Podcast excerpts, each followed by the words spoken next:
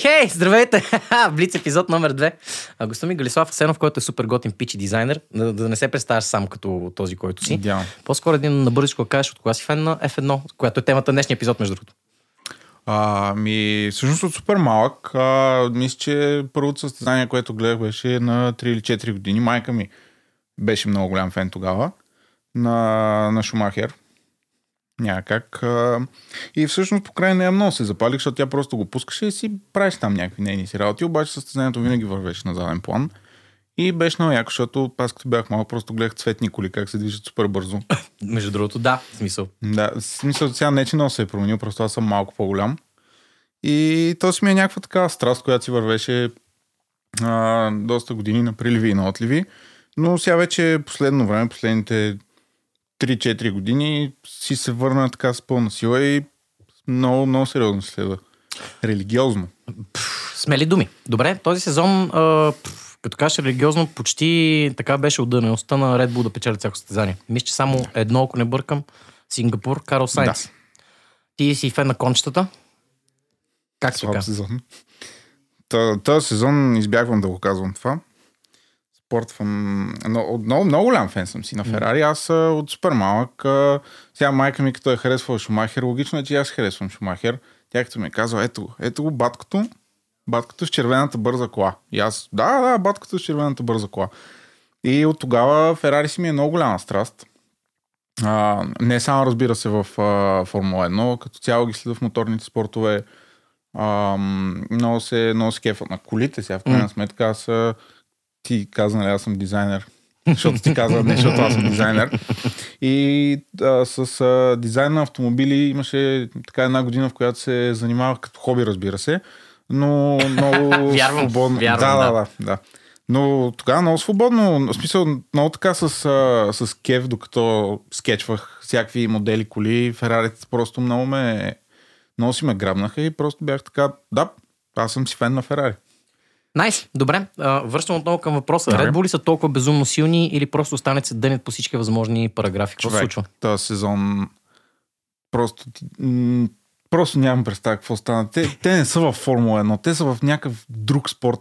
Всички казват, че Red Bull си в някаква тяхна категория. По-скоро Макс всъщност, защото то Red Bull чеко, нали, окей, той си цъка много стабилно, много сериозно, но... При него имаш тази равнопоставеност с останалите, защото в крайна сметка почваше винаги, почти винаги почваше в топ 10, като изключим там няколко по-слаби представяния, по които тръгнаха супер много слухове, че ще го махат, които сега в крайна сметка още не са потвърдени, но той малко повече беше част от останалите. Обаче при Макс такава доминация просто този сезон беше абсурдно. Аз като гледах състезанията... Не, този сезон конкретно беше лудница някаква. Той пича просто си...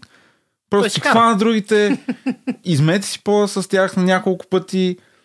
Всеки път, който си казваш, някой да го вземе и после в края на състезанието гледаш пича с 30 секунди преднина пред втория. Така че за мен състезанието почеше от втория. Първия почти винаги беше ясен, така че гледах надолу как стоят нещата. Но... Не знам, в смисъл, в крайна сметка дължи се на перфектната работа на инженерите на Red Bull. Добре. Макс със сигурност е някакъв феномен. Сега тепърво ще се развива за него. Ще видим дали ще гледаме пак някаква серия като на Хамилтън или просто може да е чудо за един ден, кой знае. Добре. Споменаваме и в личен разговор преди 10 дена, че си леко разочарован от състезанието в Лас Вегас, една от двете нови писти за сезона. Защо? За мен състезанието в Вегас изглеждаше ефектно. Да, не се лъжим. Аз нищо не разбирам в този спорт. Ако някой си мисли, че аз гледам Формула 1, не. Обаче изглеждаше ефектно. Не, много яко изглеждаше, но според мен последните години Формула 1 дръпна много комерциално. Мисля, чисто като реклама с тия сериите на Netflix, Drive to Survive. Които всъщност го изхамят от именно процент. Нека не забравяме. Да, в смисъл, той наистина сериозно помага за дейността. Той направи доста неща, както F1 да подобива популярност, така и за неговата си мисия за вегетарианството по света. Той като цяло си много хубав публичен образ си изградил, в крайна сметка. Няма какво да се каже за него лошо. Но...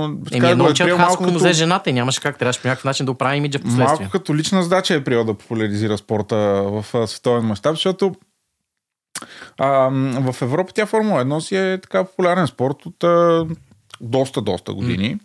Но в Америка... Е, там си имат NASCAR, IndyCar, се възможно. Там NASCAR си е на много по-високо ниво и трябваше да се случи нещо радикално. И сега, примерно, имаме нещо, което е прецедент в историята на Формула 1. Това е първата писта, която е в... Всъщност не е първата, но... Да. Отскоро, така много по... Последните години за пръв път отново имаме... И с сферата, и с всичко. В крайна сметка една огромна инвестиция. И всичко се върти около нея. Не знам, за мен самата писта не беше много готина. С самото състезание имаше толкова много прави. Няма динамика на самото състезание. И особено пък и това, което стана с Сайнс, с шахтата на тренировките, беше много... Няма да кажа изненадващо. В смисъл, то е нещо, което се очакваше. От крайна сметка тя пистата се строеше буквално в седмицата се завърши, в която трябваше да започне самото състезание. И имайки това предвид, тестовете не са били кой знае какви. То даже може само се радваме, че се случи само това. Да. Имайки предвид, че колата беше с много сериозни наранявания. Да. Но да, аз лично нямам представа при другите как е. Не съм чел така мнение на комьюнитито за самото състезание, но на мен лично беше интересно като шоу и само като шоу, защото това, което комуникираха и те в социалните мрежи, беше присъствието на всички известни личности, беше цялото нещо, как изглежда. Това се случва за, може би, четвърти път последните 10 години във Вегас. Първо си преместиха там отбор по американски футбол, което не се очакваше. Създадаха нов франчайз в NHL, който седаха при 5 години, той миналата наистина шампион Stanley Cup. В смисъл, наистина почнаха да инвестират зверски много в шоуто спорт, защото просто е това шоу, което им липсваше във Вегас. Да не се лъжим. Добре, това с тази писта обаче ме прехвърли към последният ни по-важен въпрос към теб за тази вечер и той гласи следното. До година, символично 24-та, ще има 24 състезания. Освен нови писти, ще има и някакви промени, предполагам, те са по-скоро козметични за тази година. Мисля, че беше с броя гуми или нещо от сорта. Кое е нещо, което през идният сезон, който не е далеч, в смисъл в края на февруари вече трябва да стартират, очакваш най-така жарко, така да го кажем? Първо Ферари да се оправят малко да се стегнат момчетата. Това със сигурност е нещо, което така най-много очаквам с нетърпение. Другото нещо, което на мен лично ми направи впечатление, следих с така доста голям интерес, беше Пиастри. Той направо абсолютно гръмна всички. Макларан в началото се справих толкова зле, в началото на сезона, че просто беше някаква трагедия. Аз доста харесвам отбора. Следа ги и тях с интерес последно време. Но не съм много сигурен какво точно направиха. Явно точно там изпуснах нишката на сезона. Okay. Обаче толкова дръпнаха и двете коли, двамата пилоти. В смисъл това с толкова подиуми и за Ландо, и за Пиастри не чак толкова. Ландо много дръпна точно от към подиуми. Но Пиастри с всички неща, които направи с предпоследното състезание, мисля, че дръпна 10 на 11 позиции. Много така хубаво впечатление прави. Всички казват, че много светло бъдеще го чака. И то е едно от така... Нещата, които очакваш. Със сигурност очаквам да видя какво се случва с него.